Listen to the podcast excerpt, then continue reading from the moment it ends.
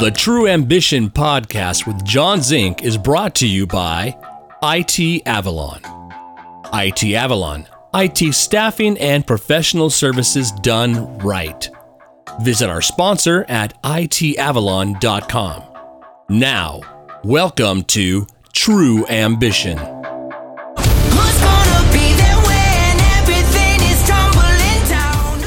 All right, everybody, welcome to another edition of the True Ambition podcast. My name is John Zink, and uh, today we're being uh, joined by a friend of mine, uh, Troy Fenner, and he is the SVP of uh, Human Resources at Roku.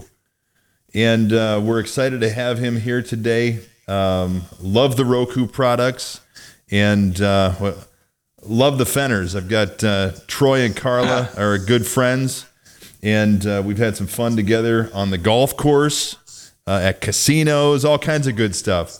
And uh, we've happened to uh, do some business together as well. So uh, you're uh, you're living in uh, La Quinta. That's down in the desert, right? I am in La Quinta now. I, it was funny. It's like we were Bay Area people. We moved to San Jose September, well, not September, January 2nd, 2001, and we're there forever. And then when the um, we bought a second home down here because Carla and I are big golfers, and and then when the pandemic hit, we I left San Jose March 15th and didn't go back. so we're we're we're down here. We're desert dwellers right now. Well, you you were some of the first to make the mass exodus. Everybody's leaving. It, there is a lot but um, you know it, you know what we're seeing is from a tech standpoint um, you know it, like every company even though they're saying hey everyone can go wherever they want to and work remotely which will be a trend for some companies um, you know silicon valley existed for a reason and um, people will come back and um, companies will people will show up again in offices and and it'll just keep growing. Yeah, uh, not not everybody's leaving, uh, but not uh, everyone like we we uh, our our house is up in uh, South Lake Tahoe and State Line, and uh, the the values of homes are just skyrocketing. It's probably the same down in La Quinta, right? It has, you know, you've got a lot of exodus out of, um, you know, LA area where people are, you know, coming down here. But it, it's very interesting down here is you'll get a lot of um, uh, people that will come down and rent homes um, for long periods of times, like besides the snowbirds, but the new snowbirds are like people out of Seattle or Vancouver who kids are at home and it's starting their rainy season and the the parents want a swim pool and some place for the kids to go ride, you know, get outside and drive them crazy. So you're seeing a new influx down here. But, um, you know, I'm hearing too back in the Bay Area, um, you know, a lot of people are leaving San Francisco, but houses are selling really fast too up in the Bay Area again. So um, dirt, dirt's still expensive in California. I don't think there's any way of getting around that. But getting out of the cities, that's common right now. Yeah. So you and I have something else in common is uh, Illinois. So uh, you you you grew up in uh, Chicago.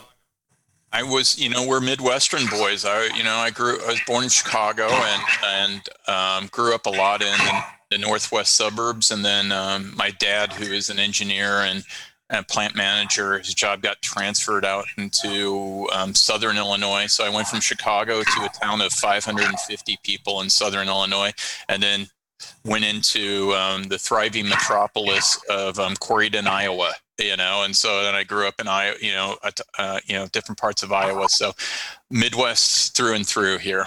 So you uh, so I, I grew up in Northwest Illinois in a town about fifteen hundred people, and uh, I, I love Chicago. What what suburbs did you grow up in? You know, um, after the city, it was northwest suburbs. So I grew up in, um, you know, most of my time up in the northwest suburbs was a little town called Antioch, which was right on the um, Wisconsin Illinois border. So called the Chain of Lakes area. So um, you know, just lot, lots of little lakes and everything out there, and um, um, and yeah, that was that was home for me, you know. And I'm trying to remember. It's probably similar size to what you you grew up in. Um, you know, you're 50 minutes, 60 minutes from um, being downtown Chicago. You were, you know, 15 minutes being into Wisconsin or whatever like that. So it was just, you know, kind of what you thought, you know, growing up in the Midwest kind of experience. Well, I looked up uh, on your LinkedIn where you went to uh, college, and I saw that was in Wisconsin, but it was just over the border, right?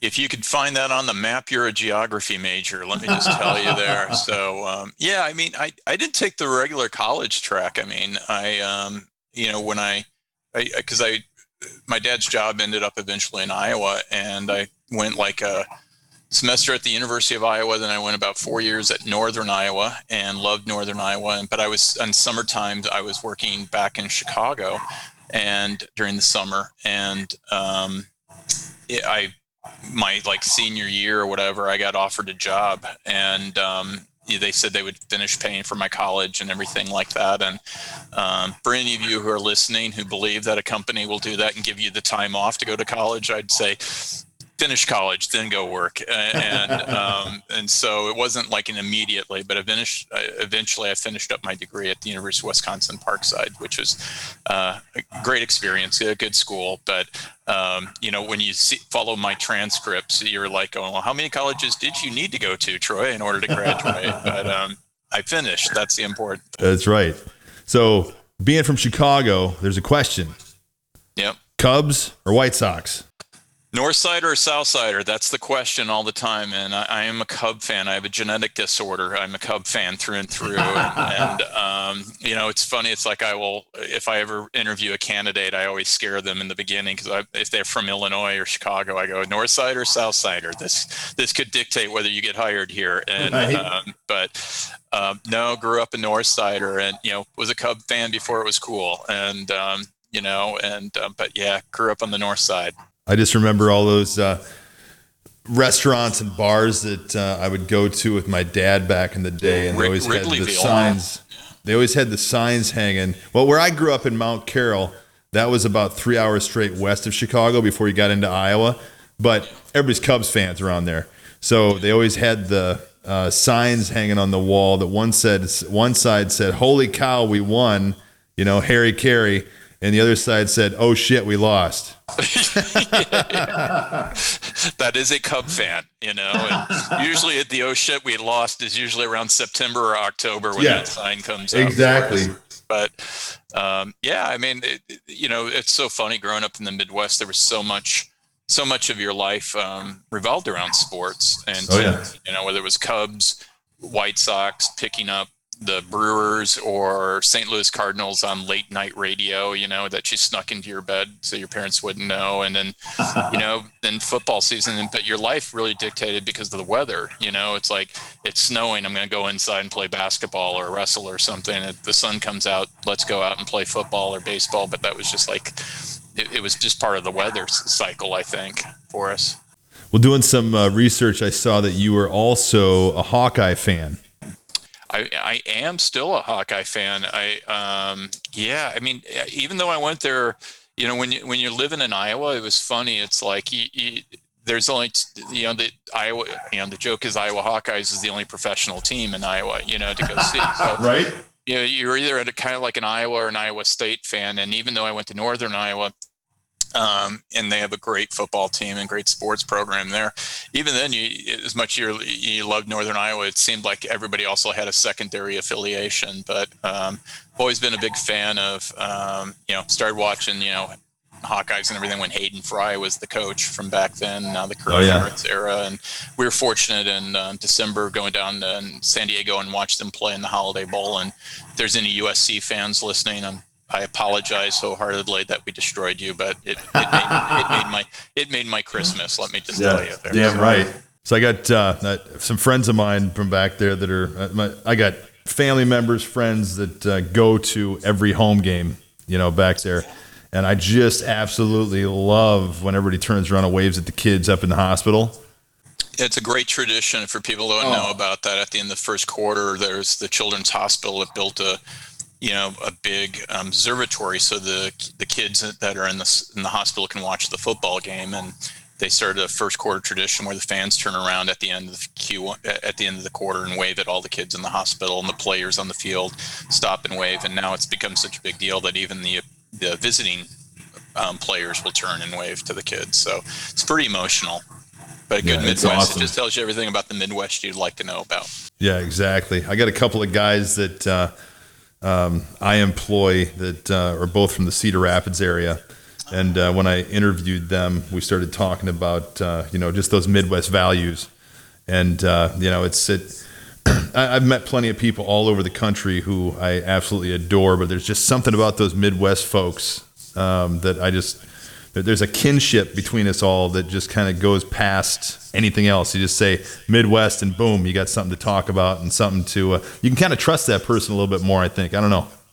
Yeah, I, you know, it's funny. It's I, you know, similar to you. I mean, being, you know, I grew up in recruiting, like, in, like you, before we moved in human resources. So you interview people from all all over the world and everything like that, and um, and there's great people everywhere, hardworking people everywhere. But um, there's just there's a kinship um, when you tell someone from your, you know, from the Midwest, and um, you know, because you share a lot of similar stories. You probably grew up in a farm community.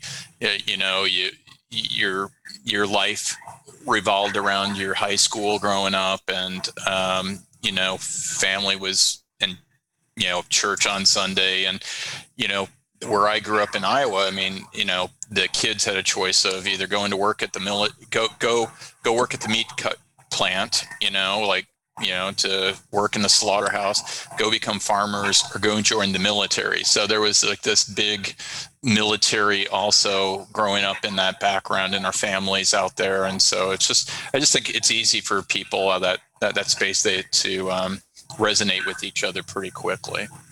Well, I think back to uh, baling hay.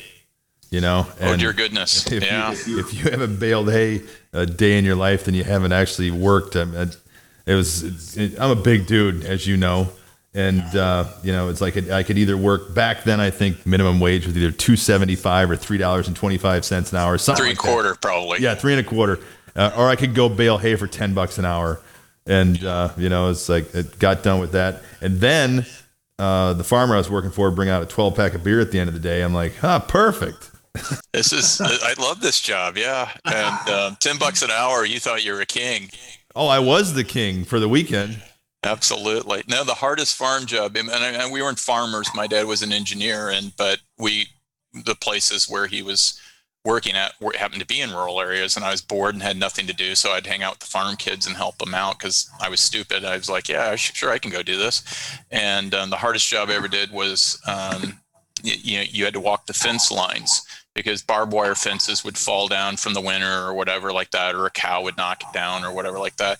And just walking out in the pastures and lifting um, barbed wired up and rewiring it. And you'd get done at the end of the day and you'd have fence posts, manually driving fence posts, and you had no skin left on your hands at the end of the day. And then, you know, here's your twenty dollars, kid. And I'm like, "Ooh, I could, you know, I, you know, I'm rich. You know, see you tomorrow. Do it again. But um, yeah, there was always and that and detasseling corn. You know, that was the Oh, other. detasseling.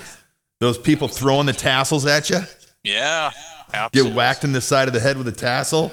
Yeah, you you you know, it doesn't take long for people to find out weapons of mass destruction in a cornfield. you, you can you can injure each other, but um, it was good times. It was good times. So, what was your uh, what was your major uh, when you went to uh, Parkside? Yeah, was, that was interesting. I, f- you know, I got my degree in communication, not not with an S like mass communications, but um, theory of communication. So Okay. um, that was big for me of how do organizations communicate, how do um, um, cultures communicate. You know, do languages define cultures? Do cultures define languages? Diff- different things like that. And and so it was it was very heavy a research based kind of major for me and um, and I accidentally stumbled in it I you know I was supposed to go to business school because that's what my parents thought I should go do and and I absolutely hated it found it like the most boring thing in the universe and which is funny now I'm an executive at a company but at, at that time it was just like no interest in it and um, I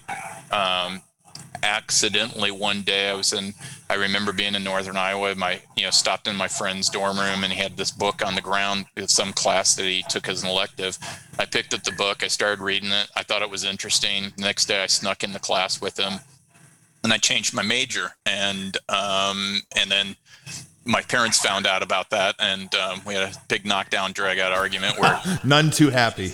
they, they decided not to pay for my education and i said fine and so i was working in um, restaurants cooking all night long, and I would show up to class smelling like a fat, deep fat fryer the next day, and um, you know, for a period of time, even had to sleep out of my car because I couldn't afford, you know, to stay someplace. So it was just, I found it interesting. I was passionate about it, and um, and that's got my degree in it, and I still think it was like the greatest degree to get. Um, even though I'm like, I can't say it's like I'm a better HR person or better whatever because of it. But there's still things today when I when you talk about companies about culture, how companies communicate, how just you know how subcultures and things happen. Um, a lot of those things I learned, you know, accidentally and um, can apply to every day. So I'm fortunate where I landed, but um, not the is when people have me come talk to interns or they they ask me go talk to my could you talk to my kid about their college choices and everything?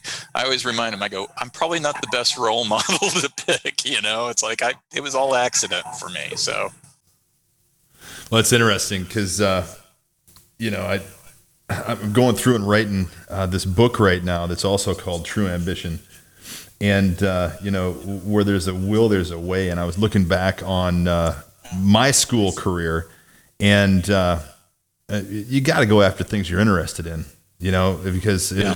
that I would be sitting in a class and I would be doing everything in my power not to let any knowledge into my head from a guy who's sitting there trying to teach me.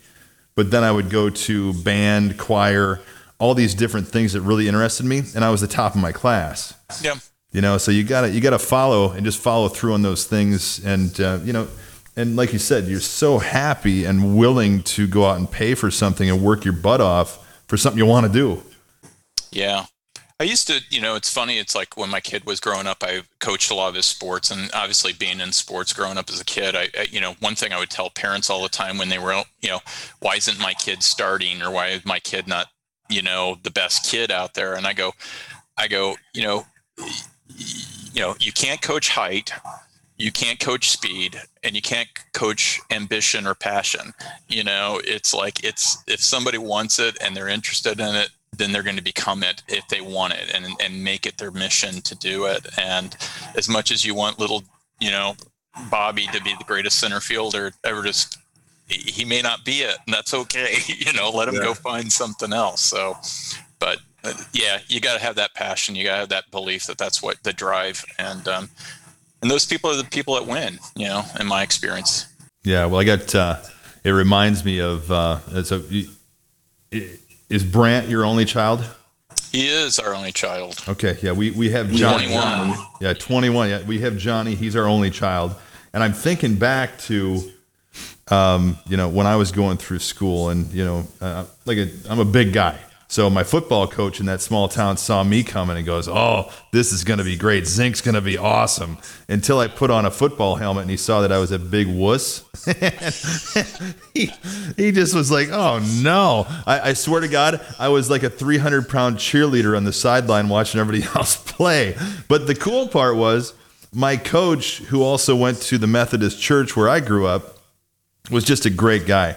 And he and his wife absolutely loved listening to me sing and see me perform music. And he just got me, you know, and he never came down on me, you know. And it's just like there was one day I was sitting and uh, I had my drumsticks with me and I was practicing something with my Walkman on, you know, listening. listening. And uh, he came up and grabbed the headphones off my head and he goes, You know, I've never seen somebody so bad at football and so good at music. And then he put he put his put my earphones back on and he walked away. And I said, "That dude gets me," yeah you know. And it's it's a respect thing. It's just like, oh, thank God somebody gets me because for a kid at that age.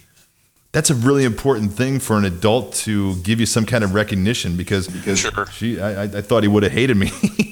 absolutely um well that's good that you found that person i mean that's so rare Yeah, it is. And tho- those those people are still great friends to this day, and uh, you know, comment on every picture of Johnny on uh, Facebook and stuff like that. So it's always cool to see the uh, shout out to Coach Knurlberger and uh, his wife. So you and I are both '80s kids, we are and uh, who who are some of your favorite uh, '80s bands? You know that. You know, I, I have just such an eclectic music thing, but I would tell you, like, um, you know, growing up in for people that didn't grow up in Midwest, they don't realize that a lot of the radio stations in town, you only had one radio station, and it was programmed where, you know, in the morning was the farm report, and the, you know, and then you had, you know, like a, like the, you know, school report, you know, like is the Trading post. trading. You got to have the trading post. Trading post and there was you know after lunchtime you know the through like drive time they'd be playing you know kind of the pop rock you know kind of thing and then then some country. I mean they, they would mix whatever anybody called in for a lot of the stations. They would just call it in and you, they would play it. And once in a while there would be like an hour dedicated towards rock or this or whatever like that. And um, and I was fortunate I grew up in a house where there was music playing all the time. So I got I just got to hear lots of different things especially from my older brothers. But um, but I remember we were fortunate because we lived in town when cable showed up and like yeah. we were like I was like one of the one of the only kids at school that actually had cable. So Friday and Saturday nights my basement would be loaded and we'd be watching you know night tracks or night flights which was like the precursor to MTV Exactly. and it was you know got to see this you know blonde haired guy name. We kept saying his name was Bono but it was Bono you know doing U2 and then there was INXS and then and then um, I was get big in the new wave you know David Bowie's you know be, you know original stuff that they were showing. So yeah it was a lot of a lot of new wave um, 80s stuff but um, you know you couldn't go to prom in the Midwest without probably hearing ACDC 20 times during the prom like that or but probably half the stuff you play during your sessions I I, I you know there I I listen to um still and if you jumped in my car today and turned it on most likely the 80s music channel is probably blasting in my car right now still but Well, like I told you before, um, the technical guy that does all the behind the scenes stuff for this podcast is my keyboard player for the band. And it's like we, we sit around and talk, you know, it's like, I guess we're probably sounding like the old guys now, like our parents used to be, where Yeah. our music was awesome and all this music today sucks. yeah exactly what are these kids listening to yeah. What's wrong with these kids? yeah but it's uh, it was such good music. I mean, it was just so awesome. You know, think think back to the '80s when you know the biggest thing we had to worry about was like a nuclear bomb falling on us, and like Yeah. they're writing all this music like, hey, let's party like it's 1999. Well, it's funny is like if you ever if you remember the Fixx, um, Oh, yeah. you know, Red Skies at Night, um, and um, you know Ultravox, um, Reap the Wild Wind, and different things like that was really about nuclear fallout, and you'd have people dancing in the clubs and going crazy over these songs, and it was um, it was because we lived with you know the nuclear you know Soviets and the U.S. pointing nu- nuclear warheads at each other, and so but somehow that ended up in in the dance clubs, you know, and um, so I always thought that was very funny.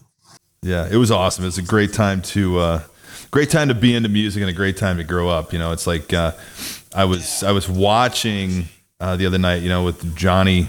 You know, gonna you know be in that formidable age here in the next couple of years. You know, I worry about social um, networking Yeah. and all this stuff. And I watched this uh, show uh, called The Social Dilemma, and uh, just watching the way some of these algorithms work uh, behind the scenes at these companies just scares the living hell out of me. You know, it's like we, we had a, a much more innocent uh, way to grow up where everything is at their fingertips today. And Yeah. uh, I was wondering, you know, how, how, how is it with, you said Brant is what, 21? Yeah.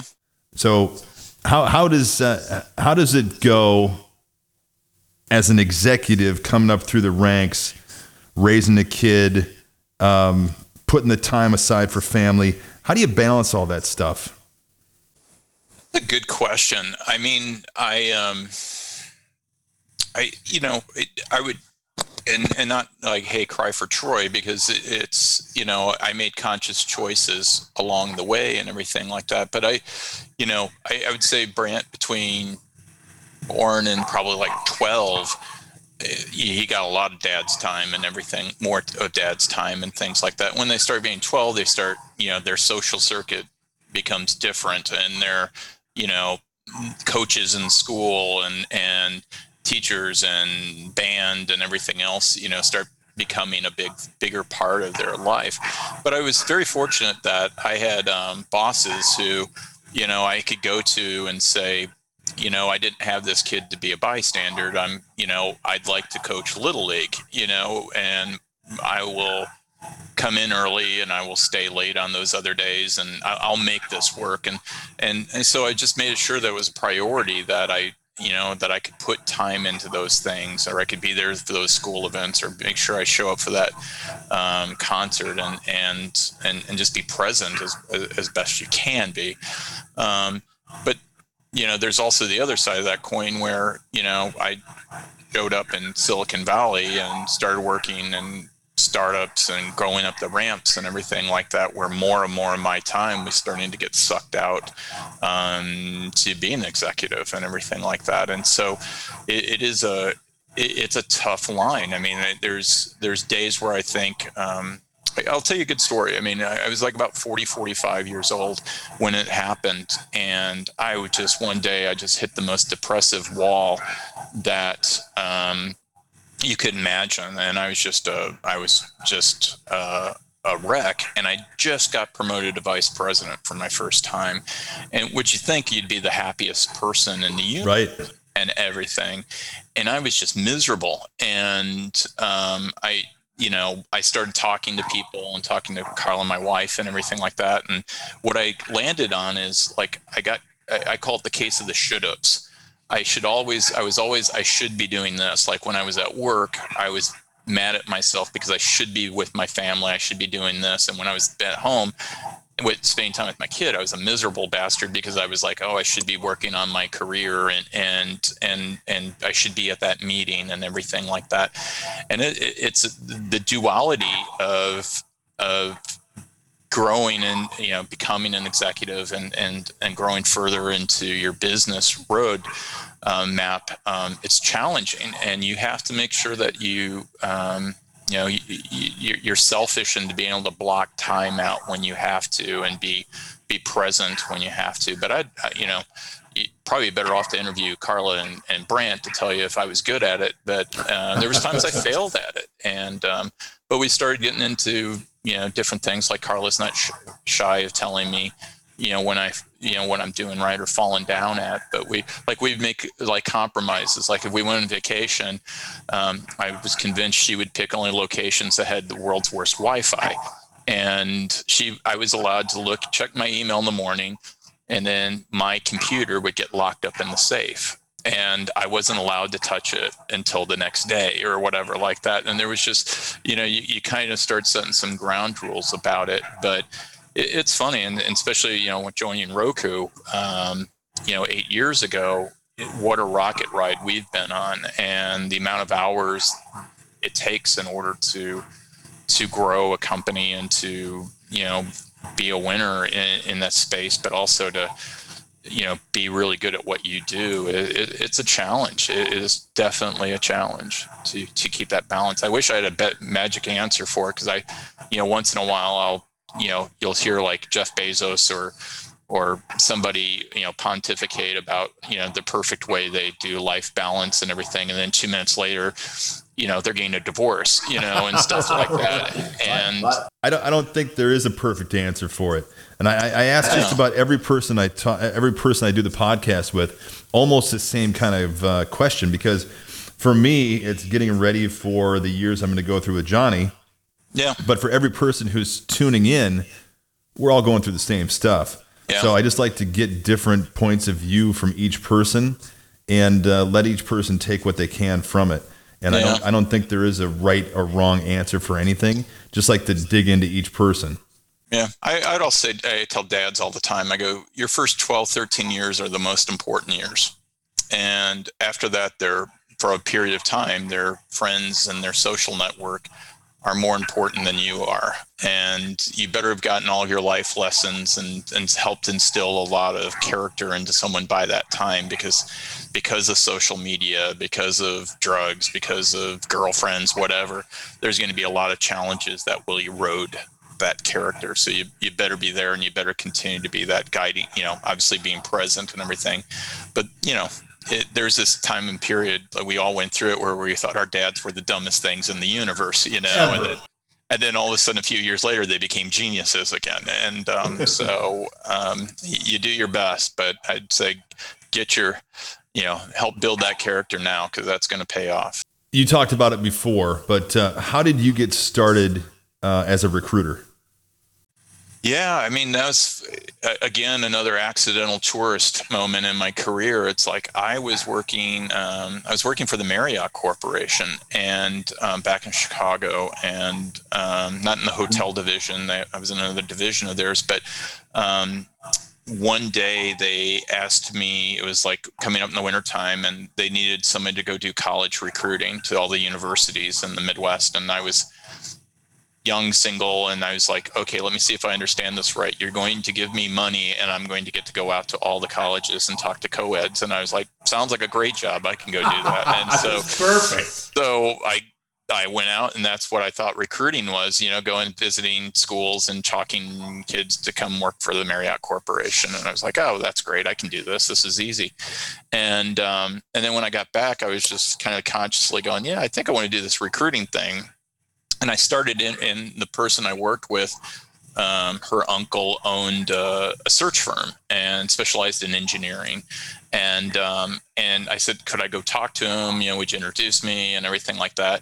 And I went there, and in five minutes, I realized I knew nothing about recruiting, what I thought recruiting was. And um, this was a retained firm, and they were doing high end engineering. And um, I don't want to say it was like um, like Glengarry, Glen Ross kind of thing. Like, you know, first place gets a car, the second place gets steak knives, third place gets fired kind of feeling. But you could smell it in the air that it wasn't pretty that, close. It was pretty close to it back then. And they just um, and they liked me and they kept coming back and interviewing. And now i realized what they were doing. Back then i had no idea what they were doing but they were just seeing how resilient i was. And like every time i'd go in and they'd yell at me and, and tell me how stupid i was and all this stuff and come back next tuesday. And what, what they were trying to do is build up like could i take rejection?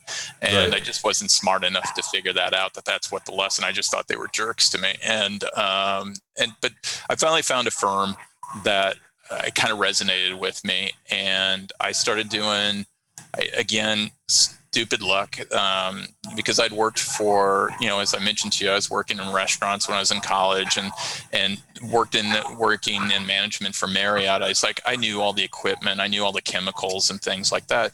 And there was this firm that was looking for a recruiter that knew all of that information and they would teach me recruiting but I already knew all the companies and I knew all the chemical, I knew all the salespeople, I knew how the business worked. And so I started doing mid to senior level positions in sales and marketing in the specialty chemical industry, which was basically thinking of 50 gallon drums of Windex or, or stuff like that. As you can hear, my dog is barking in the background. And um, man, my dogs are barking. No, that was my dog, and um, even though they were not supposed to do that, but there's there's working at home. Um, but anyhow, um, it, it, was working with Colgate, Palmolive, companies like that that did specialty chemicals, and that's how I got cut my chops in recruiting. And it was hundred percent commission. Um, I thought every week I was going to get fired, and after about a year, I said I would never work in a job that wasn't 100% commission because I thought it was the fairest proposition. You eat what you kill, you know. It's just like I could do this in my sleep, and um, and got really good at it. And then uh, met my wife Carla, and that's when we decided to move to Denver. And I started doing. I switched to another firm in Denver doing tech recruiting, and um, in sales and marketing. And um, I, you know, Denver was it was fun, but it wasn't home. We were going to move back to Chicago, and I um, just a layover and I was going to open up my own firm back in Chicago. And I had a friend who was a VP of HR, and she said, Hey, before you open up your own firm, you should go work inside of a company and understand how companies make decisions because it's very interesting when you're in recruiting is that you know you point your finger at hiring managers and people and going gosh you're screwed up you guys don't know how to make up your mind and decision making and then the hiring manager points their finger back at the recruiting firms going guys you're screwed up you don't know how, how i think and you know there's just this disconnect and so i really went for an education for like about a year or two in my mind um, carla's parents lived out in the sacramento area in california so to kind of placater. I, I think I sent maybe one or two resumes. And of course, this is the height of the dot com boom. I don't even know if I hit sent and I had two offers, you know, and I ended up at a startup um, storage company. Um, they wanted someone to manage their recruiting team and um, build them, and they were getting lots of money from Deutsche Bank and everybody. And as far as I knew, coming into Silicon Valley, everybody was millionaires. So that's what I was going to come be. And, and, so came here, and um, about what six months later, the dot com implosion happened. And I was sitting in my car thinking, I'm about to be homeless because no one was hiring. Everybody was doing mass layoffs and stuff like that. And I had, um, when I, I, all of a sudden the CEO walked into my office and I go, oh, here it comes. I'm about to get fired. And he goes, hey, um, we still have money and we still have to hire engineers, but um, we just let go all the HR people and um, you can stay, but oh, by the way, you have to do all this HR stuff. And I go, did you look at my resume? Because I don't know any of this stuff. And he's like, ah, anybody can do HR. It's easy. And, um, and so you know, and then three months later, that was 9 11. And then, you know, we had people in New York and around the world. So it was like one calamity after another going on. And um, there wasn't a book, a consultant, a lawyer, anybody who would talk to me. I, so many people helped me along the way. Um, I would call HR. I was young and stupid. I had no idea. I'd call HR heads at big companies and they felt sorry for me and they would talk to me or they would let me talk to one of their junior people. And I was, I, what I really got was my MBA and HR work just during that time because I was just doing everything because I, I had to feed my family. And right. um, so I was just learning it. And um, I got really good. And, you know, the one nice thing, it was an international company, but it was private. So I could goof up things and not go to jail, which was pretty good. Um, I didn't, I don't think I would look good in orange. And, um, and um, but I got really good at doing layoffs in in all countries around the world because that's the companies where you you know were just falling apart. And um, then I got hired at um, Network Appliance NetApp at that time. To, they were about to go through a big hiring spree, and so I was managing a big chunk of their uh, staffing group there. And then, but I what realized year were you there? 2003, 2006, I think, if I remember right. Okay. Yeah, I, I, uh, One of my first jobs when I first moved to California, I did a six month contract at NetApp, but I think that Ah. was like 2008, 2007, something like that. Um, Okay. that that was my only only touch at uh, working internally at a company. I've been with firms my whole life, and uh, I've I figured out in that six months that that was not for me. There you know there's it's not for everybody that's for sure. And um but i you know what i realized during that period of time because i was you know I, you could drop me in i could build staffing teams about anywhere. What i found out is i really was missing the hr part because hr to me was really problem solving and i found that work really interesting. And so i got hired at a, another company um, to be like a director for their hr um, business partner but but also I had to build their staffing team up. Um, and, um, you know, that was interesting. I got to do that again. And then I don't know, about a year into the job, one night the CFO calls me and says, Hey, um, we're about to, uh, you know, we're going to let go of the um, HR head and um, we want to promote you um, to head up HR. And again, I kind of did the, did you read my resume? because I think the first thing job I need to do if you do promote me is to fire you because I wouldn't hire me to do the job. And they were like, yeah, yeah, you're great. We love you. And so that really became my big um, first really thing in, into HR and, um, and, and leading, that was a public company and um, did acqui- a lot of different acquisitions. So I got really good at, at um, being how, how that part of the animal works too. And then um, it was crazy. We did a lot of acquisitions. One day we got acquired, so all of a sudden I I became the the odd man out in in the process, and um, which is kind of different. And doing consulting work for a little bit, and then um, one day I got called by a recruiter saying there's this little company in Saratoga, California, um, Roku. And I said, Is that the sushi place? And they were like, Oh, no, no. Streaming TV, it's going to be big. And I'm like, Yeah, I was the first person who bought Google TV. And two weeks later, it was sitting on the shelf in my house. And I was Right. like, Yeah. They were saying they just need someone for a month, maybe two months tops. They just fired their HR head and they're not even sure if they want HR. Could you come over? There were about 100 people at that time. And, you know, one month turned to two months, which turned to six months. And eight years later, you know, I'm, you know, we're doing over a billion in revenue, one of the most successful IPOs of 2017, you know, leading the streaming space, eh, you know, in the US and about to explode internationally. So it's just, um, yeah, it, I, I don't want to say an accident, but um, God's taken very good care of me along the way. But He's smart enough to know that I'm not smart. So He gives me like one choice. Like this one company called me named Roku and not two other companies. Because if two other companies called me, I probably would have made the wrong choice. But um, he I got that choice, and it's been unbelievably successful and just a wild rocket ride for us. Well, those offices uh, in San Jose down by the airport are awesome. They are very awesome. There's 750,000 square feet of empty cubes right now. We cannot wait to get people back into those buildings. Yeah, I mean, I, I'm fortunate. I mean, my team is besides HR and staffing, I also have all of the workplace services and and, and teams, and um, was very fortunate. and got to see that campus built up, and um, it's gorgeous. It's it's really nice, and um, the employees really like it, and we'll get back there someday. How quickly after um, COVID hit were you guys like 100% remote with everybody?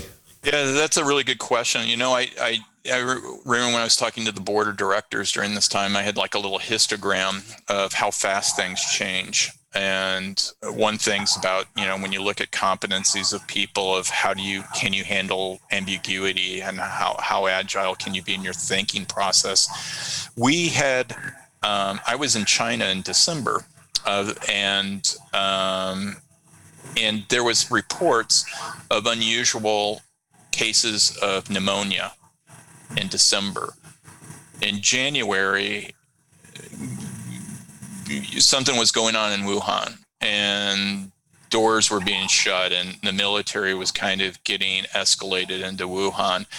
And March 15th, we all left our buildings and disappeared into our homes. I mean, that was like 90 to 120 days, the world changed real fast for everybody.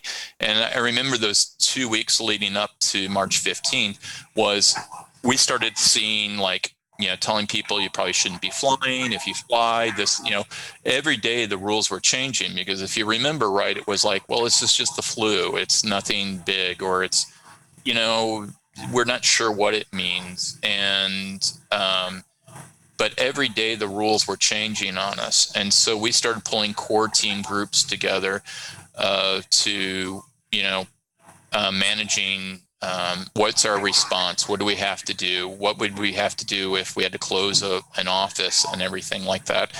And every day was escalating. And on i would say march 12th i think it was march 12th or march 11th um, we did a dry run at roku. Uh, we shut down all we told everyone to go home one day and we wanted to break every system.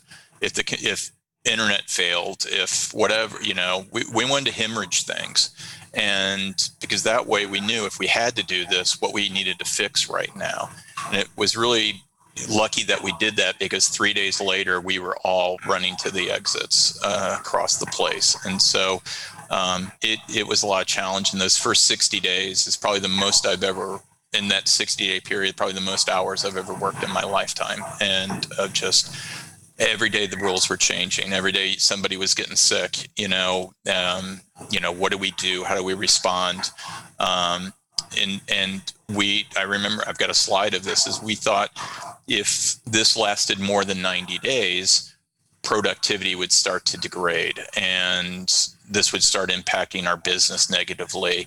Um, you know, should we start thinking about salary cuts? Should we start doing layoffs? I mean, there was all the doomsday scenario you were planning. Oh, yeah. And it, and um, it turned out, you know, a lot because I think our culture is strong and the people that we hired, um, we our people became very productive and maintained productivity. There's degradation, obviously. There's nothing's perfect, but we've been. I I think our company, our people have stepped up and been highly productive, and um, our business has continued to do extremely well um, during this time. So um, we were Roku's been very fortunate. Yeah, it's been uh, it's been an interesting uh, learning experience for all of us. Um, I've got uh, a client of mine who is a very large financial services company, and he's in charge of uh, security.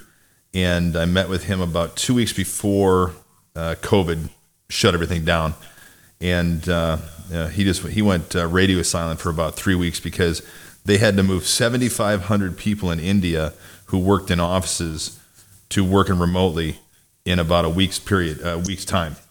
Yeah. And he said these people have never worked remotely before. You know, so across the world, everything just changed like that. And uh, Absolutely. it's pretty amazing to uh, you know see how everybody has just bounced back that quickly, and uh, how everybody is just kind of rolling with the changes to make sure that you know they're productive and that uh, they're they're doing what needs to be done. Yeah, companies have gone through little, you know, same as us, we've kind of gone through little shifts. Is that, you know, the first thing was kind of like the food, clothing, shelter approach. Like, do you, you have your computer? Can you get out, you know, can you work from your kitchen table, you know, or someplace? And then you have Wi Fi at home, you know, and everybody was like, whoo, you know, people could still work. And then it became, well, I need a chair you know i need a printer i need this you know and and and you're and and, and so you that was the next phase and then it was like um you know you know someone got sick you know and we think they were in the office and they might have exposed other people. And then you you know you you respond to that. And then all of a sudden it was like my kids are home from school and i'm working and my kid i got to educate my kid and do all these different things. So it's been um, a lot of things. And then and then there's some people that it's isolation for them. It's um, you know we have a large lots of employees that um, don't have families and everything like that. And you know you've taken them away from the herd you know their their their, friends their pe- coworkers and things like that. And you know i've got a lot of people who you know will reach out to us and say like i need to come back into work you know it's just mentally this is really tough for me. And even to the point there's some people would probably be willing to uh, you know take their chances against covid because the mental part of this is so tough for them. And and i think every hr person is struggling with this and every company is trying to figure out how do you mentally health support your your employees during these times also. It's a challenge.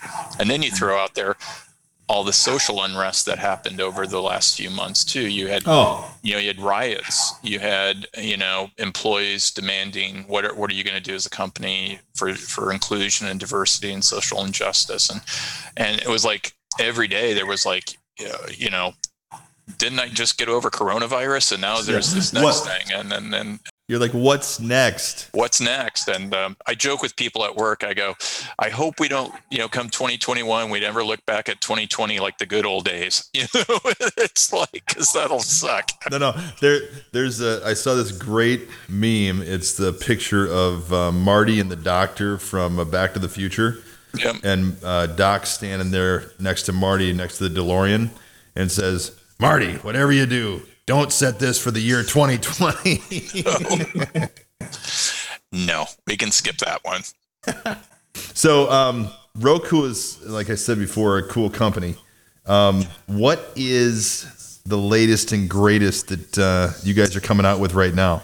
Sure. I mean, this is our big, this is our Super Bowl time of the year. You know, um, when you start What getting ready for the holidays? getting ready for the holidays you know that's the big thing i mean what's really interesting is like you know you you think about how like you know companies like walmart and the costco's and the targets and amazon and everybody how they used to look at you know the day after thanksgiving was usually like when the big christmas rush is going on. And now you know retailers aren't sure about like what will christmas shopping look like? Will malls be open? Will you know how many people are we allowed in the stores? And so you're starting to see a lot a lot more internet specials starting earlier this hmm. year. You know amazon prime just you know had amazon just had their big prime days and things like that which is really interesting. But i guess our, our big things is you know product wise is we just released our you know the new ultra which is one of the best streaming players you can get for under a hundred bucks. Um, it's really designed for people that are really big streamers and um,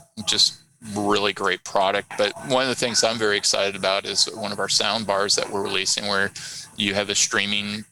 You, you can hook this up to your existing TV, or and um, there's a Roku um, technologies in there, so you can start streaming using your sound bar. So, um, got some great things.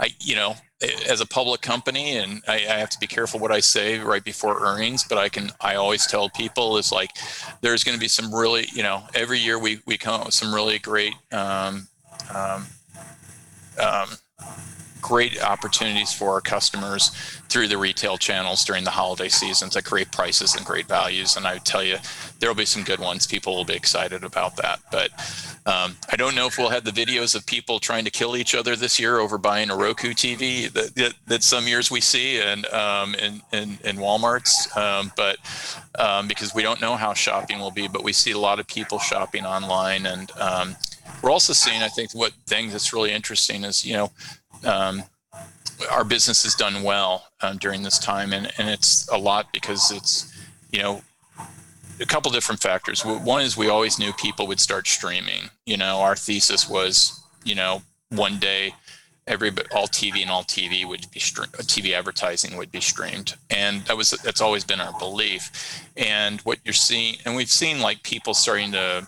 cut the cable, get rid of cable, um, maybe stop watching terrestrial TV, but they want to start streaming, and more and more people are catching on to this, and we're the leader um, in this space, and um, you know more people stream in hours in North America than our com- competition on Roku, so we're we're in a really good position for that.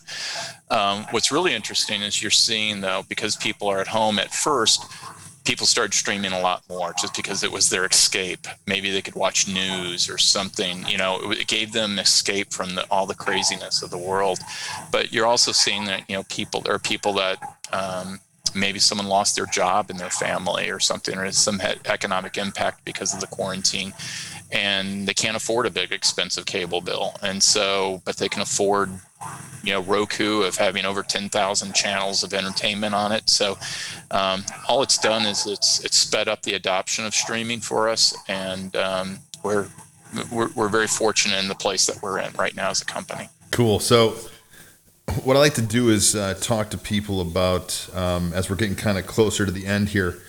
Um, few questions that uh, kind of go into uh, what inspires you and uh, there's always people who run through our existence, our past, our current.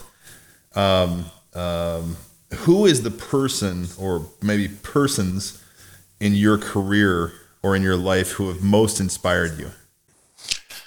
Sure. I mean, gosh, I on lots. I've been very fortunate to bounce into lots of people that have taken pity on me and helped me along the way. And and you know, similar to you, I would say that you know, growing up in the Midwest, I, I, I go, I had lots of coaches and lots of teachers that you know encouraged and inspired. I mean, I I went to you know I tell people that, the high school I graduated from, my graduating class was 75 people, and um, 10 of us went to college, which was the most anybody had ever sent any of those previous programs had gone to college. And, um, you know, I was I remember, and, and not to demean it because I've lots of family members that went through the military. You know, I, I was meeting with the military recruiters. I was, you know, you know, trying to figure out which should I go work in the factory or what, what was the next step for me. But I had teachers and counselors and coaches that just were like, yeah, you're, you're made for bigger things you know get out of town and and go to college and everything like that. So i think those were first steps for me. But you know from a professional standpoint i mean you know the first firm i worked for a guy named michael j. Hawkins was taught me everything about recruiting you know and he was a former vp of you know executive sales and eh, eh, you know for a company and you know taught me the you know how does sales work and how the how the ropes work. But I think uh, once I got to Silicon Valley, there's a guy named um, Alan Cherry um, who was the first guy to hire me and gave me a chance, and he was a great mentor. And um, you know, I, I, can tell you, someone coming from the firm side going inside, um, to a company, we can scare the daylights out of everybody because we're working at speed. We're working at, you know, I got to, you know, I got to get this deal going and moving and things like that. And I, you can scare a lot of people inside a company. And Oh, that, that's exactly what I did.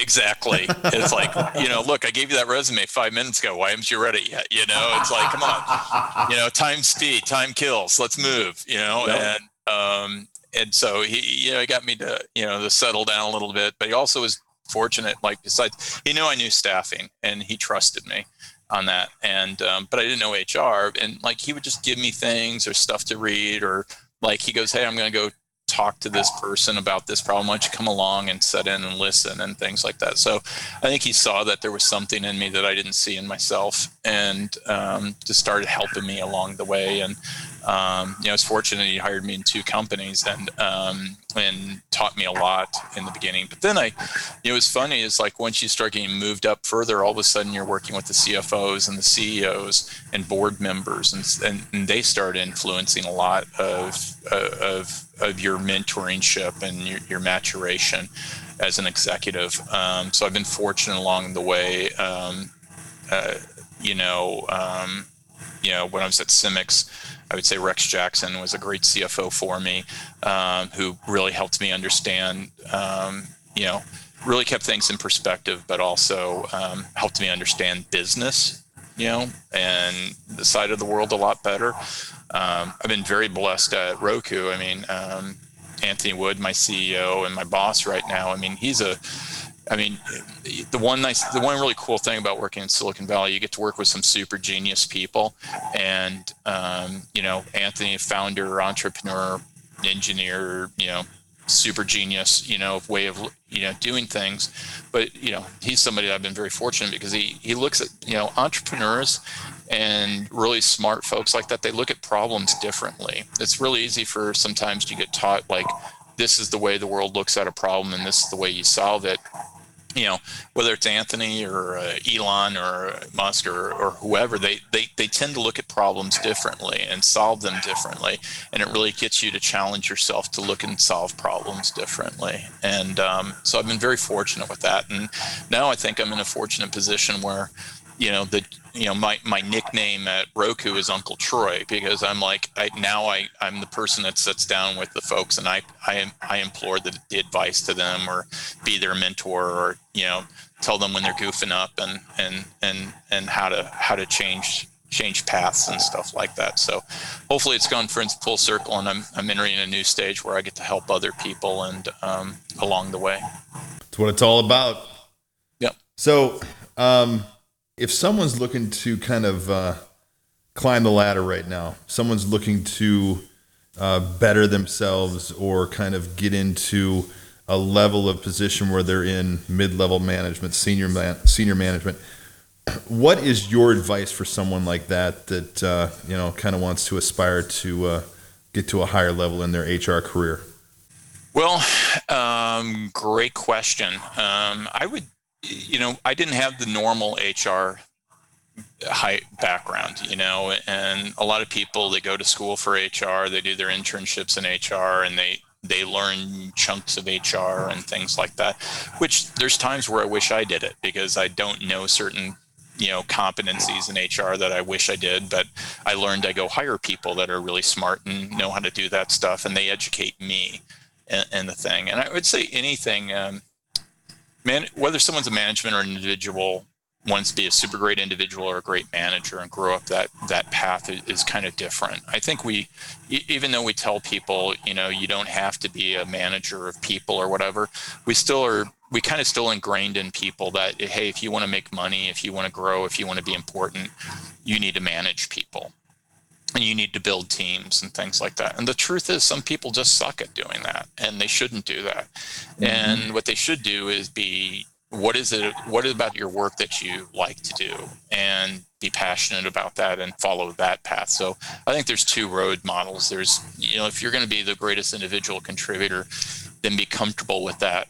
and go full steam and educate yourself and talk to people that you would never think of talking before to educate yourself in that.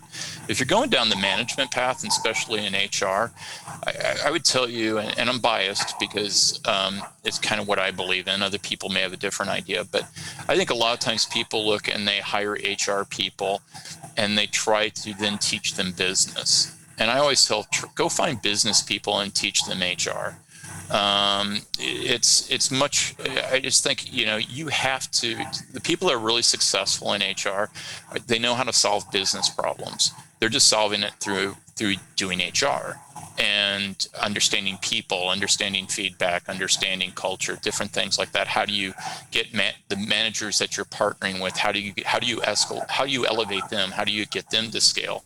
That's a powerful thing for an HR person, whether you're an individual person or a manager. But I'd say if you're growing up in management, um, no matter whether you're in HR or another group, it's changed for me over time. I mean, when I first got into management, and if you'd ask me what's the most important thing, I would say communication, you know, giving clear understanding of what's out there, what's expected of everybody, that was the most important thing. And then a few years later than that was, you know, it, it, changed. I went like, no, you know, you need to be the, the smartest bulb in the on the tree, and you need to be you need to educate yourself on every single thing. And and I realized no, that was really flawed. That wasn't what I what you should aspire to. And you know where I'm at, kind of like right now in my life, is like I I, I tell people like moving up the management chain. Um, you have to be someone that is extreme. You have to really embrace self awareness. And you really have to embrace that humility of, I, I, may not be the smartest person or anything like that, but um, I need to surround myself with better people than me. And sometimes managers get really insecure and they they try to hire people that at their level or a notch below because it keeps them in the alpha position and I'm the opposite. I mean, I've really, you cannot grow, you can't get promoted as a leader unless you've got good people to replace you or good people to prop you up along the way. And so I, I think I've been very fortunate to be self aware, and I encourage people to be that self aware. Is don't be afraid of over hiring people, don't be afraid of, of admitting you don't know it and you put somebody in a position that's really super duper smart of it. Uh, people will re- people will reward you and and and um, you know remark about how smart of a leader you are because you went out there and you built a super great team to to help you to help the company scale to help the problem solve and you just elevate with it you know? I love does that, that. answer your question? Oh yeah i love it. It's uh exactly kind of the growth that i went through you know just i, I had at one time i thought i could do at all in uh, starting a company of my own. Yeah. And then all of a sudden you find out real quick that, uh, okay, I've grown to this level. I just can't get past this. Why can't I get past this? Well, you don't know what you don't know. And then you go out and start hiring really good, smart people. Sky's the limit after that, you know, and then it's just. Yeah. When I first became the head of, of HR, I thought I had to know everything. And so I was working crazy hours and, and, I um, I became really um, um, protective of information. I would keep it to myself because I was afraid people would realize I didn't know something or whatever like that. I was really afraid of people finding out I wasn't as smart as what I they thought I was. I was just like I was fooling everybody, and if as long as right. I keep this to myself, they won't know I'm fooling them.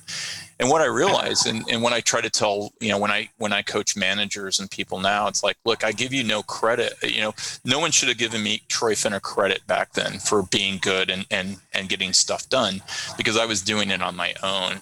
What what Troy should be given credit for is I'm giving you re, I've given you resources. Um, and I've given you objectives, and your job is to manage the resources that you have been given and solve the problems. Not not to go out there and do the problems yourself. If you're doing those problems and fixing those things yourself then you've got a bad team you know? You need to go fix your team you know? Because you you know uh, you you have to build that team really strong. And, and the other thing is i'll have someone come to me and say well i want to be promoted. And i'll be like do you have your replacement? And they'll be like well no And I'm like, well, you didn't do a good job building your team then, you know, then, you know, so why would I promote you? You know, it, it should be, you know, someone should be shoving you upwards because they're ready for your space and you should be comfortable in it. You should be high fiving that person for doing it. it. Just makes you look good, but you still get so many people insecure about it. That's awesome advice. I love it.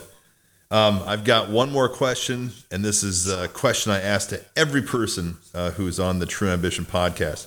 So, the True Ambition podcast, uh, the quote comes from uh, everybody knows this about me. I'm, I'm six years sober, and uh, through um, the AA program, I found this quote that changed my life about five years ago. And it says that true ambition is not what we thought it was. True ambition is the profound desire to live usefully and walk humbly under the grace of God. That changed my life because I've always been ambitious. Everybody I talk to on this podcast are ambitious people. Um, for me, when I read that, my perspective kind of changed and my direction changed as far as when I was younger, my ambitions were to get money, were to get girls, were to get power, to get whatever it was that my heart desired. Um, what I took from that uh, quote was to live usefully and humbly under the grace of God and do things for other people. So that kind of changed me. So this whole podcast is kind of about true ambition. Has nothing to do with recovery. I just wanted to go out and talk to people and maybe uh, help some other people out that are trying to find an answer in their life. So, my question to you to end the podcast today is knowing what you know now, being where you've been, what is your true ambition in two places? Your true ambition in your career and your true ambition in your personal life. Wow. And I, have got 30 seconds to answer all of this. It's like the, the Miss the, the great thing about the great like, thing about a podcast, you can talk all night long good, if you want to. Good. Why don't you pause me? I'm going to walk in the other room and Google the answer or something you know, for a second.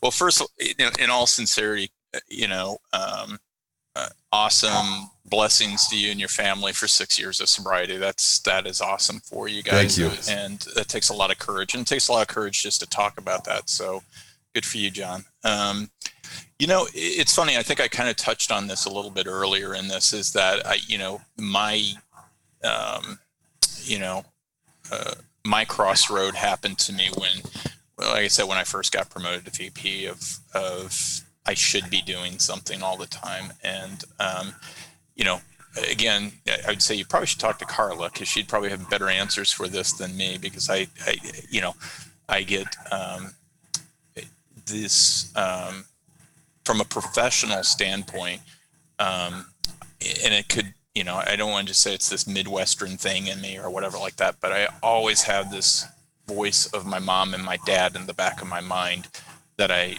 I should be doing more. I should be working harder. Or, you know, the, there, there's, you know, I have an executive admin that's does schedules and things like that, and you know, and runs my world. And I feel absolutely embarrassed every time I talk to them because it's just like I know my mom in the back of my head is like, "You lazy ass, you could go do that yourself," you know, and stuff.